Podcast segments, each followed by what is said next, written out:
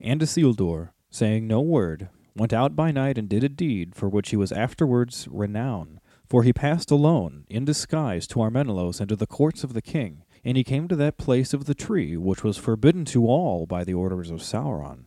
But Isildur passed through the guards, and took from the tree a fruit that hung upon it, and turned to go. But the guard was aroused, and he was assailed, and he fought his way out, receiving many wounds. But he escaped, and because he was disguised, it was not discovered who had laid hands on the tree.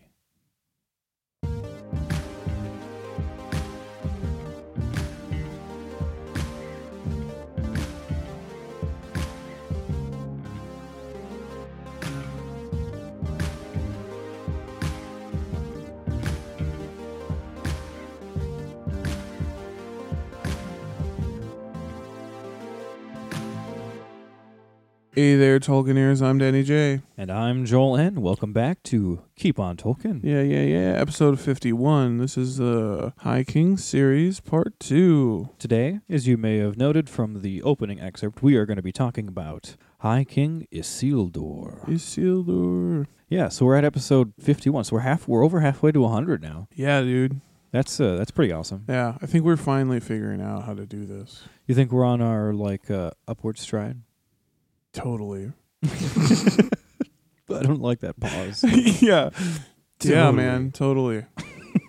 100% confident. All right, so uh, today's episode, we are going to be talking about Isildur. So, briefly, let's just uh, review briefly who is Isildur so everyone knows who we're talking about when we start. So, he was the second king of Gondor and also the second king of Arnor. Uh, Isildur was also the last High King of the Dúnedain. And of course, he's the guy that cut the one ring from Sauron's hand during the last alliance. I think that's probably what he's most famously known Most for. known for, yeah, yeah. Yeah. yeah, and you'll probably recognize, especially for those who read the books, the Lord of the Rings trilogy, they often refer to Isildur j- when they're talking about Aragorn. Yeah. They call Isildur's Aragorn heir. Isildur's heir like a million times Mhm. throughout the books. I am Isildur's heir, not Isildur himself. So some names actually Isildur doesn't really have that many names and titles. No, he's like uh Prince. Like he just has. He's like Prince. he's just got what everybody knows. Prince. There was a time where he was called the symbol. Yeah. But, uh, just yeah, just the No. white tree. uh, so his names and titles, the only names that we could find for him are his birth name Isildur, which is Quenya for devoted to the moon. Yeah, and he's the High King of uh, Arnor and Gondor, the North and South kingdoms. Yeah. So he's only got a couple, one name and uh, one or two titles. Yeah, dude, that's all you need when you're a Isildur. So let's get into the origins. Where does Isildur come from? Yeah, let's see where Isildur came from. So, Isildur was born in Numenor in the year 3209 of the Second Age. That was during the rule of uh, Tar Palantir, the 24th king. I think you said Tar Palantir was one of your favorites, wasn't it? Yeah, he's uh he's the one that tried to set everything right again. Yeah, Palantir was a good king. He was the 24th. Oh, yes, he was second from the last. Yes, yeah, he was the one that tried to repent and then. Ah, so he was born. Yeah. He was born while there was the last real good king. Okay. Mm-hmm. Yeah, so Isildur is also the first son of High King Elendil, whom you may remember from last episode. Yeah, yeah, and Isildur he had his younger brother Anarion, who was born in SA thirty two nineteen. Yeah. So ten years later. ten years later. That's a that's not bad for No, no, Dunedain no. Brothers. That's Not a pretty bad good gap for spacing. Dunedain Brothers. Yeah, yeah, yeah. and the family lived in the haven of Romena as uh, Isildur and Anarion were growing up, and that was over on the uh, east coast of the island of Numenor. Yeah, yeah. And Isildur's grandfather was, of course, Amandale, who we've heard a lot about uh, pretty recently in recent episodes. Yeah, so let's take a he's he's a pretty important figure. So let's take a moment to talk about Amandil. One of the things about Amandale is that he was actually childhood friends with the man who would become the last king of Numenor, our Farazan the Golden. Yeah, and that's a pretty important fact that comes into play later. Uh, Amandil is also the last lord of Endunier, Right. and uh, who the lords of Endunia were. They were the uh, descendants from the king, uh, the kings of Numenor through Silmarion, daughter of Tar Elendil, and that basically came about during the rule of Tar Elendil, the fourth king. He had his daughter. He thought she should inherit the throne. Women couldn't inherit the throne, so he basically made this line for her. Yeah, like these. All right, I'll make these guys that are super dope. Yeah, because uh, he and then he split up. Yeah, the the yeah the heirlooms of the kingdom. Yeah, he split up the heirlooms of the kingdom and sent some through these new lords of Endunia. Um, so they were a pretty important house in uh, Numenor. They weren't technically royalty because they came through the daughter, not Right. the son right. of a king. But they are of the line of Elros. Well, they are, yeah, they are of the line of Elros. And uh, so we've got a quick excerpt about the lords of Indunier here. highest in honor after the house of the kings were the lords of Indunier, for they were of the line of Elros, descended from Silmarion, daughter of Tarlendil, the fourth king of Numenor. And these lords were loyal to the kings and revered them, and the lord of Indunier was ever among the chief counselors to the king.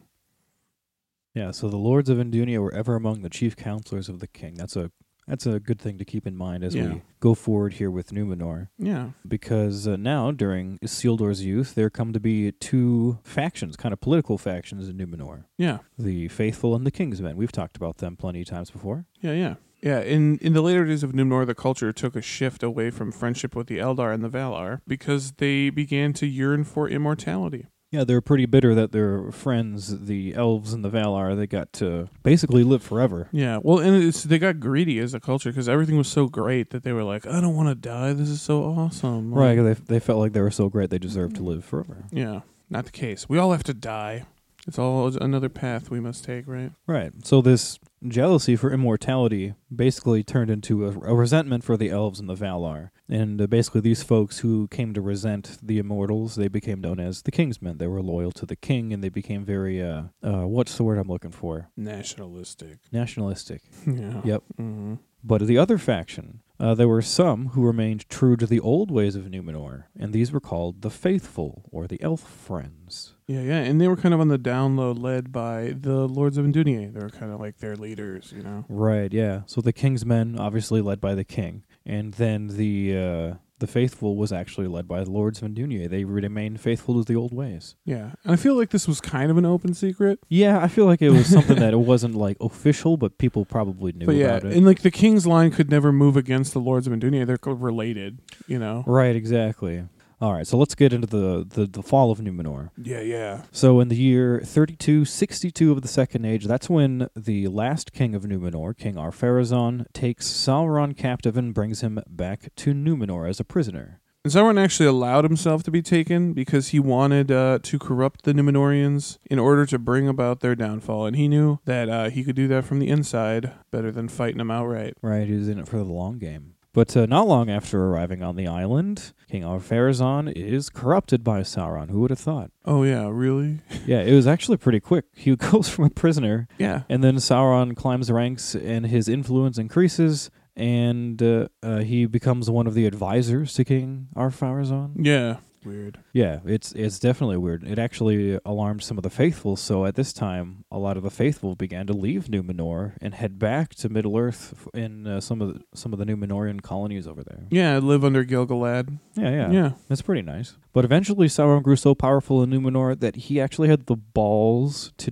demand that the white tree Nimloth the Fair be cut down. You know, because it was a symbol of friendship with the elves and stuff, and Yeah, and he was like, Kingsmen and Fuck all Sauron. that, they're- yeah. yeah, they're- fuck that shit. But initially, Arpharazon refused. Uh, but Amandil actually learned that uh, Sauron wanted this to be done, and uh, he was concerned that Sauron would eventually get his way. So he consulted his sons and grandsons, and uh, Isildur goes and does something pretty fucking metal. Yeah, and this is, I think this is one of the reasons why Amandil is such an important character. Because, uh, like we mentioned before, Amandil was childhood friends with King Arpharazon, and because he was one of the lords of Indunier, that means he was one of the king's counselors. And uh, at this time, you think, you know, with this split between these factions, you know, Arpharazon probably would have kicked all the faithful out of his council, right? Yeah, you'd think. But uh, given Amandil's status as one of the lords of the Lord of Andunier at the time, Mhm. and the fact that they're childhood friends, we think that has a lot to do with why Amandil was allowed to stay around, Yeah, and that's what allowed him to witness these things, like the fact that the tree was going to get cut down, and also some uh, stuff we'll touch on in a second. yeah. Yeah, so Amandil is a pretty important character. Remember those political ads we made for Amandil? Amandil, I'm Amandil, and I approve this message. we should do more of those. Those were fun. Those were super fun. Um, so ultimately, yeah, I'm sorry, li- Daniel, like you said, Amandil consulted with his sons, with his son and his grandsons, and that's when Isildur does something crazy. Does some wild shit. We've got an excerpt about this here. But when Amandiel heard rumor of the evil purpose of Sauron, he was grieved to the heart, knowing that in the end Sauron would surely have his will. Then he spoke to Elendil and the sons of Elendil, recalling the tale of the trees of Valinor. And Isildur said no word, but went out by night and did a deed for which he was afterwards renowned. For he passed alone in disguise to Armenelos and to the courts of the king, and he came to that place of the tree, which was forbidden to all by the orders of Sauron. But Isildur passed through the guards, and took from the tree a fruit that hung upon it, and turned to go. But the guard was aroused, and he was assailed, and fought his way out, receiving many wounds. But he escaped, and because he was disguised, it was not discovered who had laid hands on the tree. Yeah, so Isildur really has a hard on for this tree. Yeah, yeah. I, th- I don't know if it was just the inspiration from hearing that story of the trees of Valinor. yeah. from No, I mean, Elendil, no, but- Isildur's just a, d- a G, dude. That's so I think, Yeah. like, part of the thing that I wanted to get over in this episode, and we talked about this yesterday while we were doing this, Mhm. Well, we tried to record and had technical difficulties, so we had to call it off. But uh, yeah, I think he kind of gets shafted in the movie, and I think a lot of people have a skewed impression of who this character is. Yeah, I feel like S- Isildur is a much more fair and uh, he's a relatively humble guy too. Like Yeah, he's a Landale's kid. he he knows what needs to be done. Like we see here, like he after he knew heard about you know how important the trees are and what Sauron wanted to do with the tree and cut it Yeah. down. He didn't he didn't even say anything. He just Yeah, got up and went and fucking did Yeah. this. just John Wicked it out. John just John Wick did.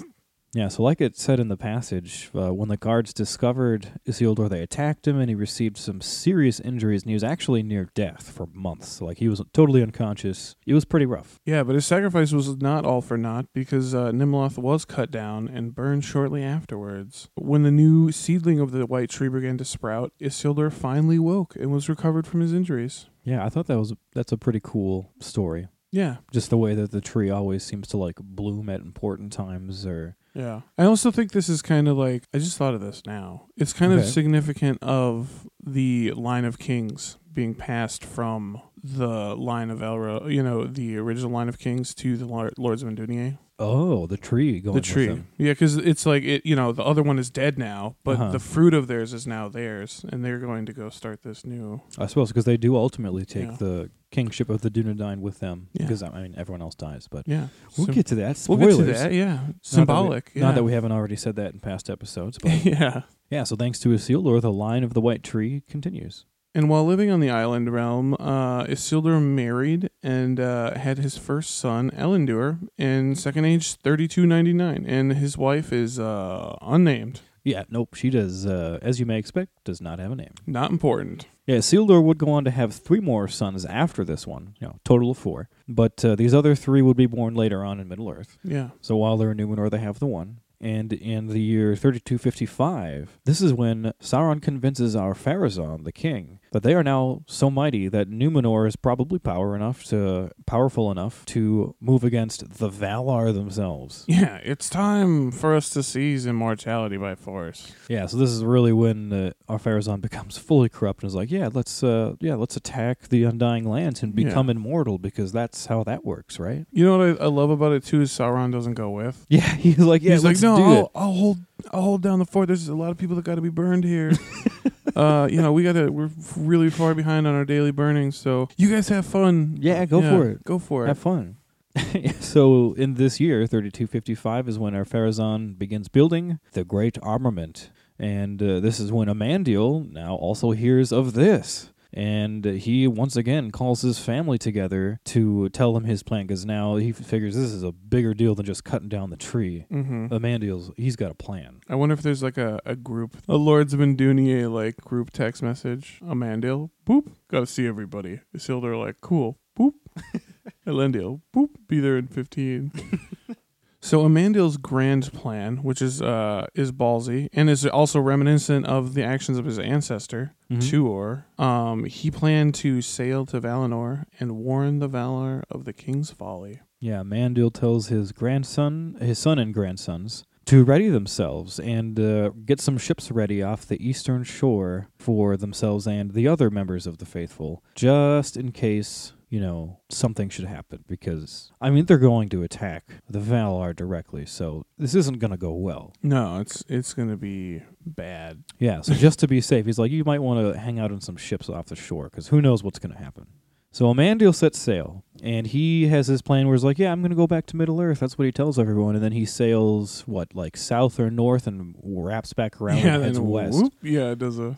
So Elendil and his sons they prepare nine ships. That's significant number again, right? Off Yep, the nine. eastern you know, eastern coast, and that's four for Elendil, three for Isildur, and uh, as a side note, in the ship of Isildur was the young white tree Mhm. because he's pretty much responsible for that shit now. Right, they're like, you're the one that kind of saved it, so Yeah. you can uh, guard it on Yeah. the boat. And then, uh, of- of course, two for Little Anarion. Little Anarion.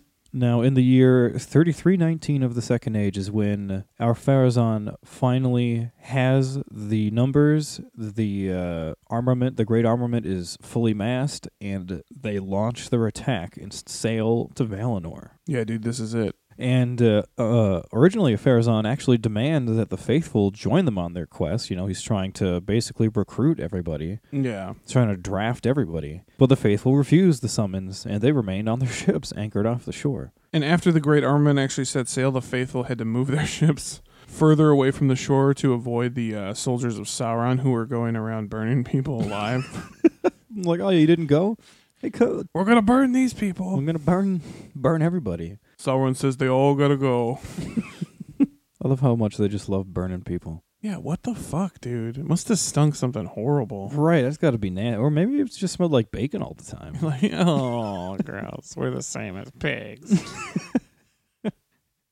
and as we know, the Great Armament actually, when they do, uh, they make it to Amon, and they actually trigger uh, the wrath of uh, Ilúvatar, God himself. Right. Like I'm sure Amandil is probably mostly worried about the wrath of the Valar. Yeah, Is Who it- would have thought the wrath of Iluvatar himself? yeah. Isn't there a scene where like M- Manwë goes to like Tanaquil and like throws up his arms Mm-hmm. and like it's It's like, like, what can we do? Because we can't. he's ta- basically we can't do anything against them. We're not allowed to. Yeah, and he basically says, "Jesus, take the wheel." basically. Jesus, take the wheel, and then he, then yeah, Iluvatar is like, "All right, cool," and then he does what is about to happen next. Eru, take the wheel. Eru, take the wheel. That's our next parody song right there. So, as we know, the great armament gets buried in the caves of the Forgotten when all of a sudden these mountains just kind of collapse and fall on them. And uh, Numenor, the island of Numenor itself, is violently sunk into the sea.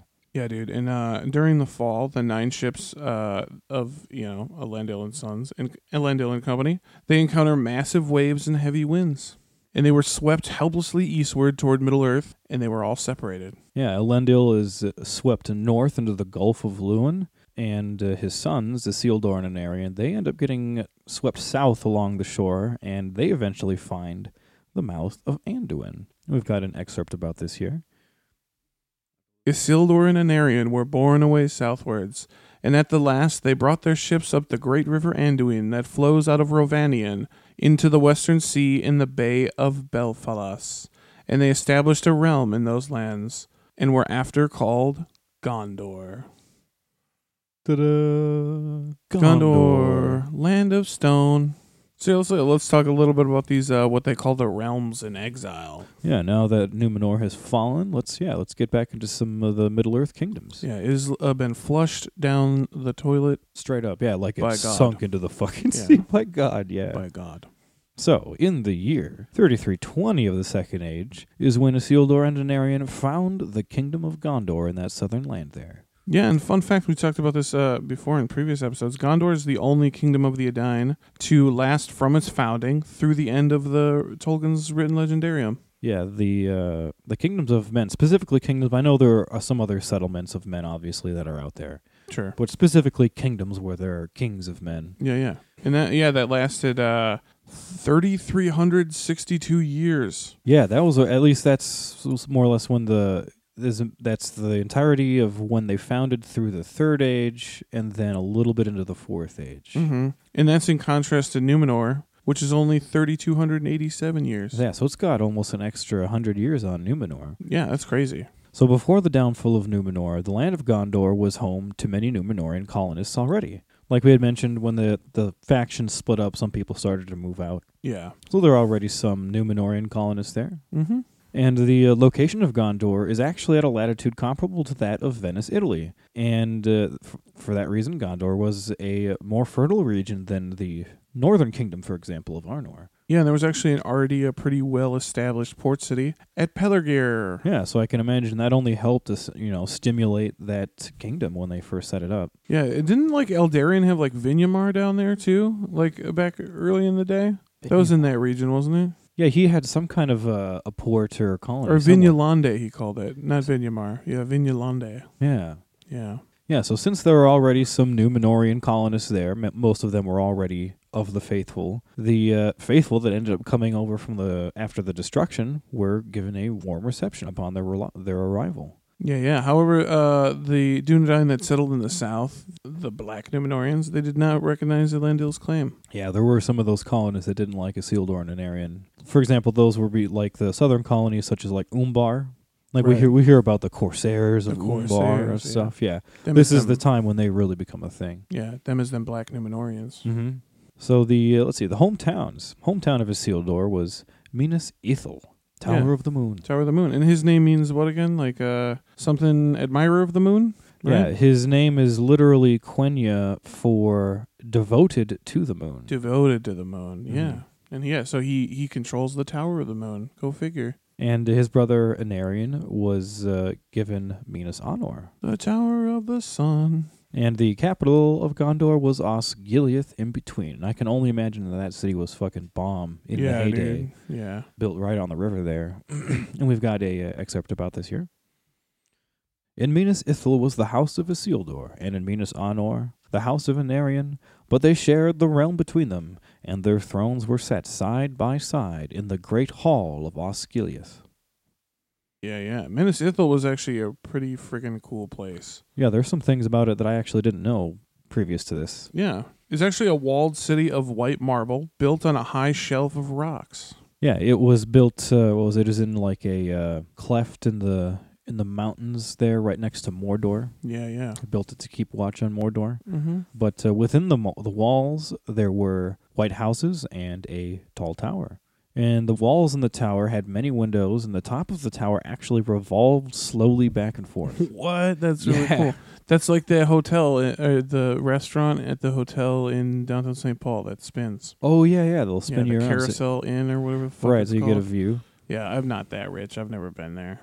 Yeah, so which is pretty fucking crazy. And then when you add this next fact, it gets even more nuts. The city's white marble walls, buildings, and tower were all designed to catch and reflect the moonlight. And uh, when it did that, they'd show with a soft silver luminescence. Ooh. So I imagine that was trippy as shit. Like this, Yeah, gl- dude. this glowing city with like a spinning tower, and Yeah, during the full moon. yeah, that Yeah. that had to have been a pretty sweet place originally. But now, when you think about what it becomes later, and you think about this moon glow, you can s- understand how it becomes pretty fucking creepy.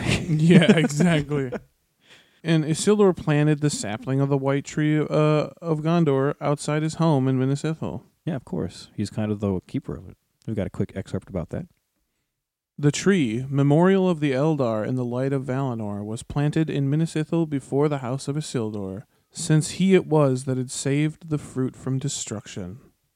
And another fun fact is one of the seven Palantiri were also kept in the tower there. Yeah.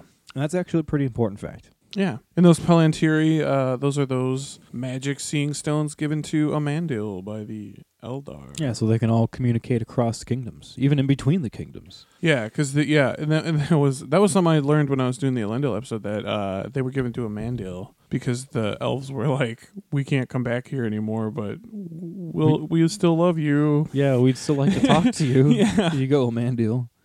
All right, so this is also the time when uh, we get a couple more of Isildur's children. So while living in Gondor, Isildur and his wife, let's call her Sharon. Let's go to Sharon. Let's call her Sharon. Why not? They uh, had two more sons, Eritan and Kirion. Yeah, It would And- be a hard C, right? yeah, Kirion. Kirion. Yeah, And they and- were born in the years 3339 and 3379, respectively. respectively. And in the early days of uh, of Gondor, Isildur went to a place called the Hill of Eric, and uh, that's at the entrance to the Blackroot Vale in the White Mountains. Mm-hmm. And there he placed what is called the Stone of Eric. And this is some shit that I didn't know because I knew the Stone of Eric from the Lord of the Rings, but I didn't know this. like the origins, yeah. yeah. So the Stone of Eric is actually a great, it's a great black sphere. It's a big stone that Isildur had brought from Numenor. And uh, where he placed this stone is where Isildur met with the king of the men of Dunharrow, who swore an allegiance to Isildur upon that very stone. Yeah. I did not know they brought that from Numenor. I didn't either. That's probably why, because they talk about in the book how eerie it is, about how smooth Yeah, it doesn't belong there. Yeah. it doesn't belong there. And uh, Mhm. the locals, I think they said they don't know quite where it came from because it's so out of place. Yeah. But uh, it is officially said that it's brought from Numenor. I think that's probably somewhere really in the cool. history. That makes me believe that their ships were huge. Right. If They they, carry brought, this big ass if stone. they brought that fucker across the How ocean. did they get it up into the mountains? They fucking roll it around. I don't like- know, dude. the sheer tenacity of the Numenorians is Yeah, I guess they're Numenorans. I don't know. I'm not going to put it past them. So, not too long later, we're talking the year 3429. This is when Sauron launches war against the, Numenor- the Numenorian kingdoms, hoping to destroy them before their power is fully established in Middle Earth. Yeah, and this all began with a surprise attack on Minas Ithil. And the siege of that city lasted for one whole year. Yeah, at this point, like we've said previously, everyone thought Sauron was sunken with Numenor, like he was gone. Right, yeah. Now, whoops. Yeah, so now there's the, here he is, and he's attacking your city, and he sieges for a year, and eventually the city does fall. Yeah, and Isildur and his family just barely escape. Luckily, yeah, And they flee down the Anduin and they sail northwest around the coast of Middle Earth to Arnor to seek a counsel from Elendil. They go to Daddy's house. yeah, basically, They're like, what are we gonna do? Run, run to Dad's house. Yeah. But meanwhile, fucking G, Anaria. Anarion down south, holding down the fort. He holds us Gileath against uh, the enemy for quite a while. Yeah, like a fucking badass. And then Anarian actually is the one that asks to have Kyrian. I think that's one of his Seal Doors kids, right? Yes, yep. Yeah, His it's second Kyrian. eldest. Yeah. Yeah, yes, Kyrian head over to Minas Onor and keeps watch there just in case Sauron tries to push even further west. Yeah, because he's like, yeah, I'm staying in with this city no matter what. So Right. if this goes wrong, let's post somebody up in the Tower of the Sun too. Yeah, so Anarion fucking he had this down apparently. He was just oh, he was just ready. He fucking defended us Skiliath and he had someone, you know, holding down Minas Anor and apparently they just did a really damn good job. Yeah, they they held the line. They held the line. Right, cuz in the following year Anarion actually would go ahead and recapture Minas Ithil in the year 3430.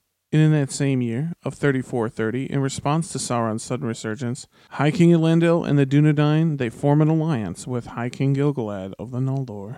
Yeah, and those High Kings, as we know, extend their alliance to King Durin the Fourth and King Orfer from the Greenwood Elves, Greenwood the Great, and King Amdir from Lothlorien. And together, all these kings, they raise a host in a balls-out attempt to vanquish Sauron once and for all, the last alliance. Yeah, yeah, yeah. And note, this is also when Isildur's pregnant wife Sharon was sent to Rivendell for safety, and she gives birth to Isild- to Isildur's youngest son Valandil.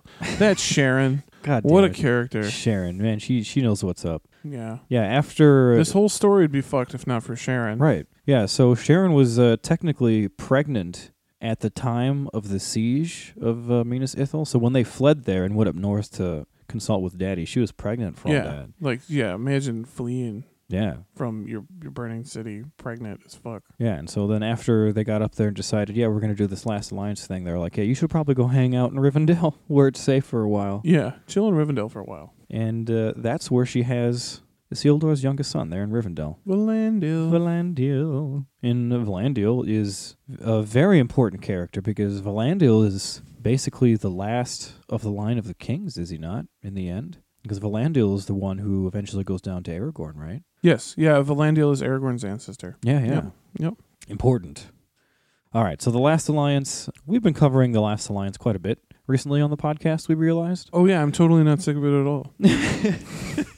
It just so happens that a lot of the uh, uh, episode subjects recently have, have caused us to kind of like yeah. re glance over the Last Alliance because the Yeah. last alliance included a lot of people and places. So Yeah, and we did that like super definitive episode on it already, but we still have to talk about it every time. It's all right, yeah. If you want to learn everything about the Last Alliance, go ahead and check out that Last Alliance episode. But otherwise, we're going to try to uh, just kind of fly through the la- Last Alliance quickly, As according to Isildur. yeah, as pretty it much. pertains to Isildur. Yeah. Here we go. So, because Elendil and Gilgalad had taken the initiative, they had the luxury of time on their side to prepare for the battle. So, both kings began by spending two years gathering their own forces. Around this time is when Isildur tried to recruit the middlemen of Dunharrow in the White Mountains, and Mhm. they yeah they refused. Yeah, that's when this happens. Then Isildur said to their king, Thou shalt be the last king, and if the West prove mightier than thy black master, this curse I lay upon thee and thy folk, to rest never until your oath is fulfilled. For this war will last through years uncounted, and you shall be summoned once again ere the end. And they fled before the wrath of Isildur, and did not dare to go forth to war on Sauron's part. And they hid themselves in the secret places in the mountains, and had no dealings with other men, but slowly dwindled in the barren hills. And the terror of the sleepless dead lies about the hill of Eric, and all places where that people lingered. Ooh, spooky. Yeah, I love that. Just uh, learning directly where they uh, where the dead men came from. Yeah, dude. Eloise just like if we're if we if we come back from if we conquer, Yeah, just y'all know. are fucked. Yeah. Just know if we c- if the West is stronger and we come back here, mm, Mm-mm. mm-mm, you guys are Mm-mm. fucked. Well, unfortunately, Isildur was never able to make it back himself, but we'll we'll get we'll get to why. Fun fact, though, between uh, this point now, when the oath is uh, when the curse is uttered and when the oath is ultimately fulfilled in the Third Age, the difference is somewhere around 330 years between now and then, No, it's three thousand and. or I'm sorry, 3,030 years. Yeah, three thousand and thirty, my friend. Yeah, that's a long fucking time for a, a man. yeah, The spirit of men to linger. especially for men. Yeah, like elves, you know. They're used to that shit. No, I was there thousands of years ago. there, Gandalf. Yeah, but for men, men, well, the men, longest men liver is only what like five hundred years for the Yeah, longest at man the- or at the something. That's longest, even for yeah. the Dunedain. So yeah, Yeah. being stuck on Earth for over three thousand years, I must have imagined that's Shitty. pretty shitty for men. Yeah, And you just get to be these ghostly figures that everyone's afraid of. You got no friends. yeah, I, c- I understand why those ghosts were probably terrifying. They're probably real Yeah. pissed off about. Probably just lonely as hell, man. yeah. Somebody should go visited them. Oh. Brought them a card or something. Oh. Maybe played them an old folk song on an old out of tune guitar. what, what if that's how Aragorn had to fu- had to get them to fulfill their oath? I now have to sing a folksy song on an out of tune guitar. The only way he was able to recruit them Yeah. is with the power of song.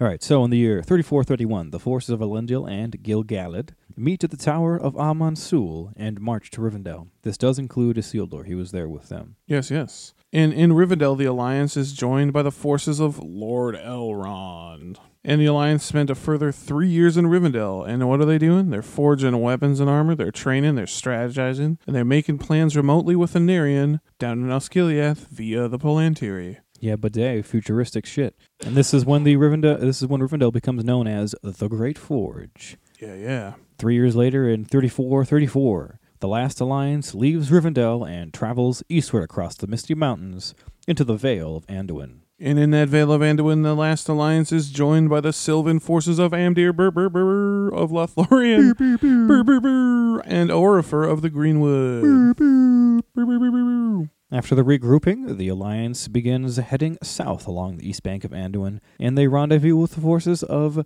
Durin the Fourth of Khazad Dûm and Anarion of Gondor. fully stacked. Fully stacked. Yeah, yeah, yeah.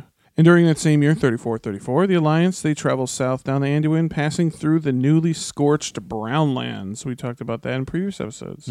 And they meet Sauron's forces at the Battle of Dagorlad. And the Battle of Dagorlad becomes one of the most decisive battles in this War of the Last Alliance, because both teams in this battle are totally stacked. Yeah, yeah. There's even dwarves on both sides. Yeah, dude. Our got dwarves a- are better than your dwarves. We've got a quick excerpt about this here. They came at last upon the host of Sauron on Dagorlad, the battle plain, which lies before the gate of the Black Land. All living things were divided in that day, and some of every kind, even of beasts and birds, were found in either host, save the elves only. They alone were undivided and followed Gilgalad. Well, that's a little. I'm looking at that now, that excerpt. I'm realizing it's slightly inaccurate because, well, all the elves did fight on one side, the side of Gilgalad. We know the Sylvan elves didn't want to fight. They didn't really yeah follow under the the commander. Although I of ship. suppose they did eventually after half of them died. yeah after but- they both So I guess died, they yeah. did, but there was a little division there. Anyway, Well, no, they didn't even. They they followed uh, Thranduil. Remember? that's right. Well, it's because Thranduil was like, yeah, we're going to stick We're with gonna the team stick this with time. the team this time, guys. Yeah, off topic. So the uh, Battle of Dagorlad it rages for months, and there were heavy losses. But eventually, as we know, the alliance the alliance gains the upper hand, and they breach the gla- the Black Blades, the Black Gates. Black lights. The yes, yes, And after breaching the Black Gates, the Alliance successfully drove Sauron's forces back to Sauron's fortress of Barad-dûr. Baradur. And uh, the remaining forces of the Alliance camp on the plains of Gorgoroth, a pretty shitty place to camp out, and Yeah. they, they launch the siege of Baradur. Yeah, yeah. The siege of Barad-dûr started and ended 34-34. It's a big year. Yeah, yeah, and continued for the next seven fucking years. Right. Yeah, this is Sauron's stronghold. You're not getting in easy. And in the seventh year of the siege, Sauron breaks the the lines, and the uh, on the slopes of Mount Doom, Sauron fought Gilgalad and High King Elendil in single combat. Yeah, and as we know, this is really the scene where Isildur comes into play again. This is where Isildur's character This is his important. moment. Yeah. So, as we know, in this fight between Gilgalad, Elendil, and Sauron, as we know, Sauron is much more powerful than either of them. Right. Uh, nearby, Isildur, Elrond, and Círdan are are help watches, watching helplessly as as they see this horrible shit unfold. Gilgalad is killed right away when Sauron just fucking grabs his face and scorches his face off. Yeah. In the ensuing fight between Elendil and Sauron, um, Narsil breaks when uh, Elendil falls and is killed. Yeah, everything has led up to this point right here. Like these are all the high leaders: Sauron, High King Elendil, and High King Gilgalad. Gilgalad's dead. Yeah, dude. Elendil falls and is dead, and his sword is broken, and it seems like everything's fucked. Like all this shit that we've been doing for years and years now has all been for naught. But Sauron had also been mortally wounded. And while he was down, Isildur comes, picks up the broken hilt shard of Narsil, and with a vicious thrust, cuts the ring from Sauron's hand. Cuts off one finger. I was gonna, taking- yeah, one finger. One finger taking the ring. Isn't it? Is it the ring finger? I think it's Or the is it ring the finger. index yeah. finger? I think it's the ring finger. I don't Ring know finger? wh- in what mind, in what world people wear rings like that on their index finger. It looks cooler. for I'm the- pretty for the sure. movie, I'm but- pretty sure in the movie, he yeah, he wore it on his right index finger. Yeah, yeah. assuming Sauron's right-handed, could've Which been makes left. even which makes even less sense that they'd have to cut off all the fingers. right. Come on, guys. So single finger, but that was it. Boom. You know, ring has been separated from his body, and uh, yeah, Shazam. That's magically they find ultimately all they needed to do. That's what they had to do. That was the key. And by removing the one ring from Sauron's body, it basically destroyed his physical form because he had put so much of his power into the ring. When they get separated, he basically is his physical form is destroyed and his armies completely scatter in disarray. yeah, they're like, uh, we're out of here. They, they thought that was it. Once fucking again, Yeah, they, they thought thought that, that- was that- Oh, it. this is what going to be after this he comes back for like a third time like Con- Sauron is the one Yeah. guy who constantly gets defeated and like comes back. Yeah, That's why I think that necromancy stuff is so important yeah. with this character. Anyway, we've talked about that before. Yes, we have. Um, But yeah. no one knew at the time, anyway. no that- one knew at the time. Yeah, no one knew at that's- the time that Sauron's, you know, spirit is still lingering after that. Yeah, and at that time is when S- Isildur took the One Ring. hmm Il, uh, Elrond and Círdan actually counseled Il, uh, Isildur to destroy the ring in the Crack of Doom where it was made. But as we know, Isildur decides not to destroy it, and he claims it for himself, but not just like a selfish "I want this." He he takes it as a compensation for his losses. Yeah, I don't think this is as selfish a move as they make it seem in the film. Yeah, the film I think definitely misrepresents Isildur's character in this moment because they use this as a very defining moment for like uh, they try to show it as Isildur's weakness. In the weakness of men in general. Mm-hmm. Yeah. But I really don't know that that's necessarily in the books what this point was supposed to what this is supposed to point out because at this Yeah. point they're they don't understand quite what this means, Right. how important the ring is to be destroyed. He's just like there's this cool ring. I've lost my entire fucking family in this war. Yeah. I'm going to take one thing as like prize Yeah, away like- from this. They say it's Yes. Weregild. Yeah, it's yeah, that's yeah, Weregold. Yeah, it's like uh, my my father and brother were precious to me, so I'm gonna take the what Mhm. was so precious to you, you fucker. And we've got a uh, excerpt about this moment here. Alas, said Elrond, Isildur took it, as should not have been. It should have been cast then into Orodruin's fire nigh at hand where it was made. But few marked what Isildur did. He alone stood by his father in that last mortal contest, and by Gilgalad only Círdan stood and I. But Isildur would not listen to our counsel. This I will have as weregild for my father and brother, he said, and therefore, whether we would or no, he took it to treasure it. One of the dope excerpts from the Council of Elrond. Yeah, one of the many fun conversations there. I love the Council of Elrond so much. So good. Yeah, like we mentioned uh, just a second ago, yeah, no one at that time, Elendil, or, or no, I'm sorry, uh, Elrond, Círdan, Isildur, no one fully understood the repercussions of not Of destroying that Rohan. action, yeah. La- This is uh, Elrond speaking, you know, during the Council of Elrond, like Yeah, and I Years years and years years years later. yeah. yeah. Uh, in- so in now he retrospect, yeah. understands. But like I th- I would argue that like if they did, there would have been no question. Like I don't think s- Right? If Isildur if knew, Isildur knew, they I don't fought. I mean, they fought that whole fucking war to yeah, get rid why of would Sauron. he? Yeah, why would he keep around the last bit of his soul? Like, wh- why if would he, he do knew that? that that was basically like a Horcrux keeping Sauron Yeah, around, dude, like I yeah. think he he totally would have been like, oh yeah, fuck this. Yeah, Sauron's my mortal enemy. Why would I? Yeah, why would I do that? Like, I yeah, I yeah, I think they really fucked Isildur in the movie. So as we know previously, the end of the Last Alliance brings around the end of the Second Age. So let's get into uh, what Isildur has going on in the Third Age. Yeah, so after the defeat of Sauron in Second Age 3441, the final year of that age, a number of notable things happen. First of all, like we said, that marks the end of the Second Age and the beginning of the Third Age. And the High Kingship of the Dunedain is passed down to Isildur. Yeah, uh, the uh, title of High King of Noldor of the Noldor is also ended, and Gondor becomes a very powerful kingdom, and Mordor is deserted for centuries, and the land is actually so filled with corruption and dread and just the memory of Sauron that no one could bear to ever live there or spend time there. So it Yeah. basically stayed empty. And after the war, Isildur returned to Minas Tirith and assumed the Elendilmere, proclaiming his kinship in Arnor and the sovereign lordship over the Dunedain in both the north and the south. Yeah, and the Elendilmere is something that we haven't talked too much about before. Yeah, we talked about it a little bit in the Elendil episode, but that A- was a yeah, little really, bit. really the first time we've uh, we've mentioned it.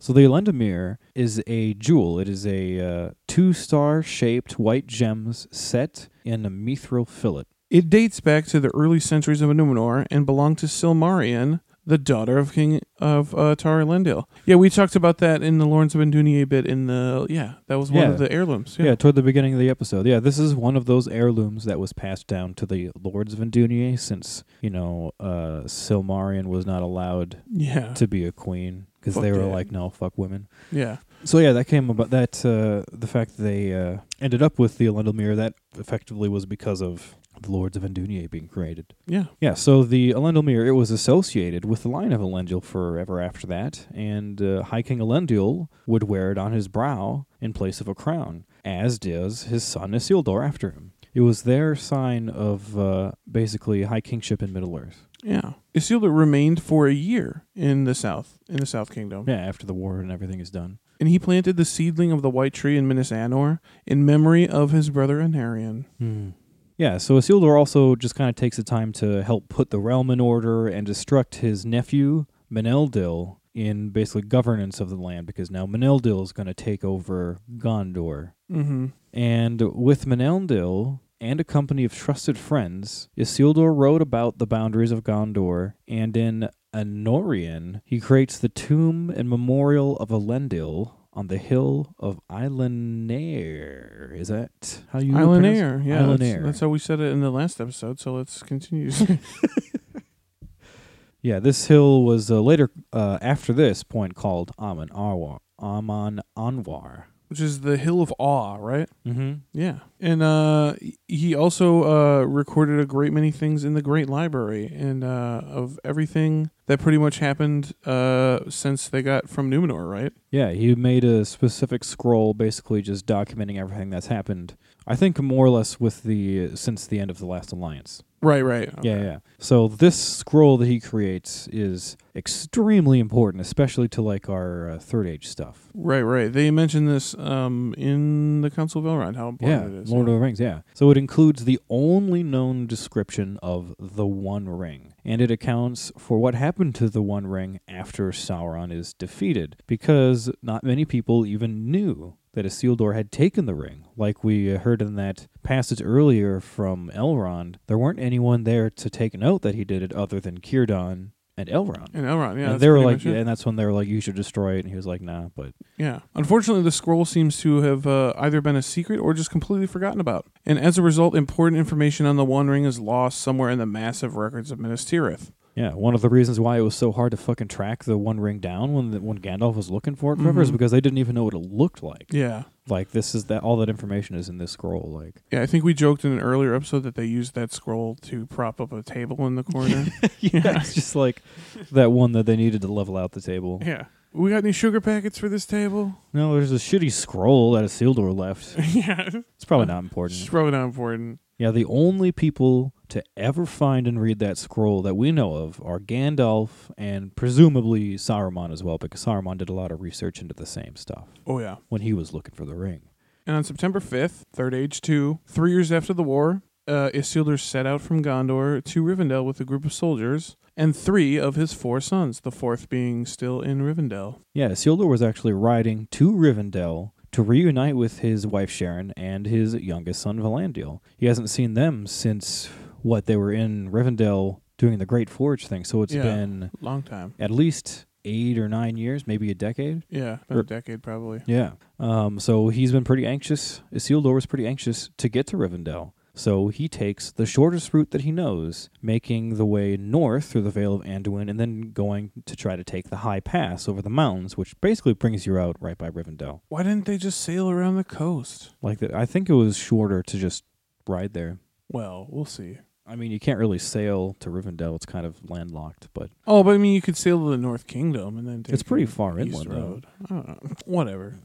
So 30 days later, on October 4th, while passing through the Gladden Fields, Isildur's company is ambushed by hundreds of orcs from the Misty Mountains, and this becomes known as the Disaster of Gladden Fields. Yeah, before the battle had begun, Isildur sent away his esquire Otar with the shards of Narsil and uh, probably the Ring of Barrier as well. Yeah, we assume probably the ring. He, yeah, I'm sure he saw shit was about to go down and was Yeah. like, quick, take this. Isildur kept the One Ring, but it was uh, useless in defending uh, his men against the orcs. Yeah. Yeah, the orcs did not know necessarily that Isildur had the One Ring, but they were unwittingly drawn to its power. Yeah, that happens kind of throughout the Lord of the Rings. Like Mhm. Fro- Frodo's always the one being attacked by things and stuff like that. right. It just yeah. yeah. Whoever's got the ring is generally the one who's going to have shit happen. Shit is just attracted to it. They're gonna catch it hot.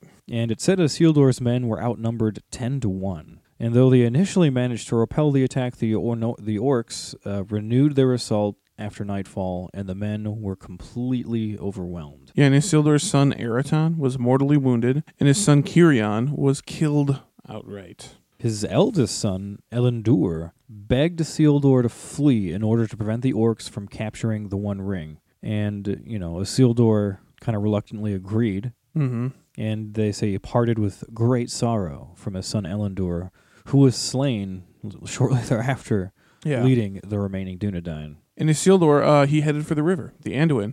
Mm. Uh, he removed his armor and he put on the One Ring to escape across the river. Yeah, but unfortunately, the current was strong, and despite his great strength, being you know a Dunedain, it pulled him toward the marshes of the Gladden Fields. And that's when the ring uh, left Isildur's finger and was lost in the waters. Yeah, they say it chose to left him at chose to leave him at that point, right? Mm-hmm, mm-hmm. And this is another thing we talked about right here, Joel, Mhm. um, with Isildur. Like, I, I would argue that Isildur was never fully corrupted by the ring, Which is why you think it chose to leave at this which I point. think it chose to leave because it knew that it was going to have an easier time at the bottom of the fucking river than it was trying to corrupt the Dunedain through a seal door. Right. Once again, yeah, because the movies try to make it out that Isildur like Is was weak and weak shit, to the yeah. ring, and ultimately we don't know that it had any effect on him at all. Like he 'Cause, didn't yeah. even have it for that long. He didn't have it for that long, and it chose to leave him. Right. Like it chose to leave him. yeah, I think yeah, Isildur doesn't get enough credit. No, he doesn't. But uh, it was said when the ring left him, when he was in the water there, uh, initially Isildur felt an overwhelming sense of loss, as many do when they initially lose the ring. But then right after that was just this cooling sense of great relief, like a huge burden had been lifted from him. Yeah, but as he rose out of the water, he was quickly spotted by orcs who shot him with a bunch of arrows. And we've got a excerpt about this terrible scene here. There well nigh all his people were slain, and among them were his three elder sons, Elendur, Aratan, and Kirion. Isildur himself escaped by means of the ring, for when he wore it he was invisible to all eyes, but the orcs hunted him by scent and slot, until he came to the river and he plunged in. There the ring betrayed him, and avenged its maker, for it slipped from his finger as he swam, and it was lost in the water. Then the orcs saw him as he labored in the stream, and they shot him with many arrows, and that was his end. From the ruin of Gladden Fields, three men only came ever back over the mountain after long wandering. One of these was Otar, the esquire of Isildur, who bore the shards of the sword of Elendil, and he brought them to Valandil, the heir of Isildur, who being but a child had remained here in Rivendell. But Narsil was broken, and its light extinguished, and it has not yet been forged again. So that brings the uh, brings an end, a very sad end to the life of. Isildur, son of Isildur. Elendil. He was Who- he was a really great man, I think. Yeah, who was dealt a shitty hand by the movies. He is a very key figure in the Third Age, just Mhm. because you know they always say the heir of Isildur. You know that's an important character. That's Aragorn. Yeah, yeah. It's an important line, and then he also connects a lot of that Third Age stuff with Second Age stuff, going backwards. I Yeah, just dude. I, I I I like Isildur. I actually ended up really liking doing this episode. Yeah, no, Isildur is a cool character. I was jealous that you got to do this one.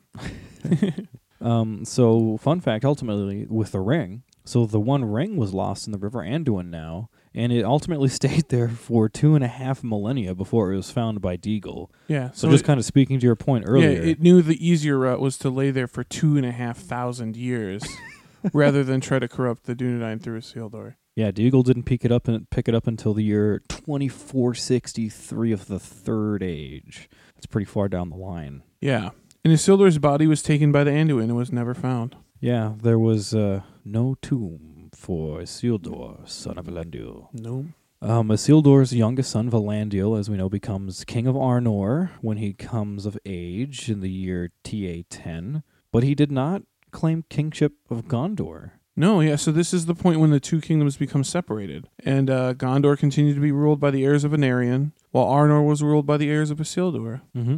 And it was not until the end of the Third Age that the kingdoms would ultimately be reunited again by Aragorn, the heir of Isildur. And technically Anarion, remember? And technically, Anar- yeah, that's why he was so important because of this Anarian Isildur line stuff. Nobody ever talks about how he was a descendant of Anarion as well, through his Mhm. mother. through his mother. So uh, after this point, Valandil and all of Valandil's descendants stay in Rivendell, and we have a excerpt about this. In that house were harbored the heirs of Isildur, in childhood and in old age, because the kinship of their blood with Elrond himself, and because he knew in his wisdom that one should come of their line to whom a great part was appointed in the last deeds of that age. And until that time came, the shards of Elendil's sword were given into the keeping of Elrond, when the days of the Dunedain darkened, and they became a wandering people. I liked that. I I thought it was cool that at least uh, um, Elrond is you know still looking out for the For the remnants Dunedain, of the yeah, Dunedain. 'cause and they're the his Nords. family, which is weird to think Mhm. about. but Yeah. yeah, they are his family. They are his family. Yeah, they're the dis- like great like super descended from his brother, which is weird to think about. Yeah, that is a really crazy to think about. yeah. You know, because it's like elves and men. Mm-hmm. And uh, so, one last final little fun fact before the end of the our uh, Isildur episode. So, thousands of years later, after Isildur had died, after the War of the Ring, the Tower of Orthanc was reopened because King Elisar, you know, Arag- King Aragorn, had desired its restoration. Yeah, and behind a hidden door in a steel closet, they found what else but the fucking Elendilmere, the Star of Elendil. Yeah. Yeah, they found the Elendilmere, that, that gem that we were talking about earlier. The one that was used kind of like as a replacement crown. Yeah. Fun fact, actually, about that. Um, they So they wore it on their heads, right? So, fun fact that I came across when I was doing this episode. It was said that when uh, Isildur put on the One Ring during the disaster of Gladden Fields, that he himself became invisible, but the Elendilmere did not. And it actually said that it, it blazed instead with a red and wrathful kind of light Yeah. like Yeah. a wrathful star. Some kind of evil light, maybe? Yeah, I imagine because I mean the Elendil, the Elendilmere, I imagine is something that is pretty much genuinely good, and Yeah. then the ring is powerfully evil. so Powerfully I think evil. when they kind of like It created some kind of weird reaction. Yeah. some weird reaction between the two, I just thought that was really cool that it reacted to the ring that way. yeah. It was actually surmised uh, that Sauron's trackers had found it while they were looking for the One Ring in the Gladden Fields, and he had taken it for his own. Yeah, because remember Sauron was uh, searching around for the ring for a long time. It is said that Sauron and his trackers may have found the bones, even of the long lost King Isildur, uh, possibly destroying those remnants after finding them. Yeah. But that's not an official. It's not officially said either way. I think that's something that's alluded to in the history, Yeah. in the histories or the appendices somewhere. They probably grinded the bones to make their maggoty bread. Maggoty bread with three stinking days. But uh, ultimately, that is everything we've got for you guys today on Isildur. Yeah, yeah, yeah. Because this and this brings us to the end of uh, th- our our little series. Hey, hey, Joel, what do- what do uh, you and me and these kings have in common? We're all men. We're all high kings. Oh. I wasn't sure where you're going with that. Uh, I've for been a waiting to second. do that joke the whole episode. yeah, thank Good to you s- good to save it for the, Yeah. the last of our for the last bit. of our High Because Kings we're trilogy. all high. Get it? anyway, thanks for listening to KOT yeah, podcast. guys. We hope Yeah. you en- enjoyed the uh, High Kings trilogy. Yeah, I, I enjoyed it. I enjoyed doing it. Yeah, we had a lot of fun. Yeah. Um, be sure to go ahead and follow us on social media. You can follow us on Twitter at KOT Podcast. Yeah, and if you want to follow me, I have my personal Twitter at Danny J. That's J A Y K O T. And uh, be sure to follow us on Facebook. That's uh, facebook.com forward slash official keep on Tolkien.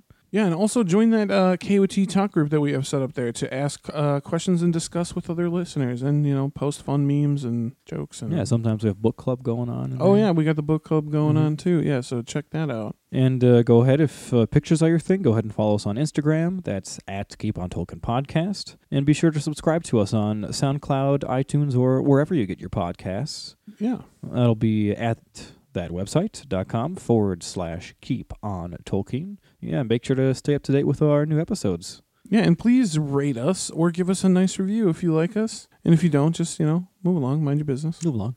Uh, no. Also, thank you for giving to the Patreon. Yeah, a big shout out to all of our patrons. We really appreciate all the help you give us. So yeah, subscribe to us on Patreon to help uh, support us. Uh, KOT is still a uh, it's a 100% DIY podcast and is still coming out of our pockets. And uh, these donations help so so so so much. Yeah, it really just helps us bring a more consistent quality that you guys come to expect of us. Yeah, Helps us pay our bills. and uh, subscribing can also unlock some super cool exclusive content. It is almost always not safe for work, and is almost uh, always we're fucked up. so We, yeah, we like to have a lot of fun with Patreon, so And also, uh, cool thing about Patreon, guys, is you can uh, cancel at any time. So, Mhm. like, if you can't afford to do it all year and you just want to do it for a little bit, get all that extra content, you can do that. yeah, choose your amount, cancel Choose your it amount, whenever. Cancel whenever. But uh, ultimately, thanks again for listening, guys. Yes, yes. I am Danny J. And I am Joel N, as always. Keep, Keep on on Tolkien. Aure and Uloba.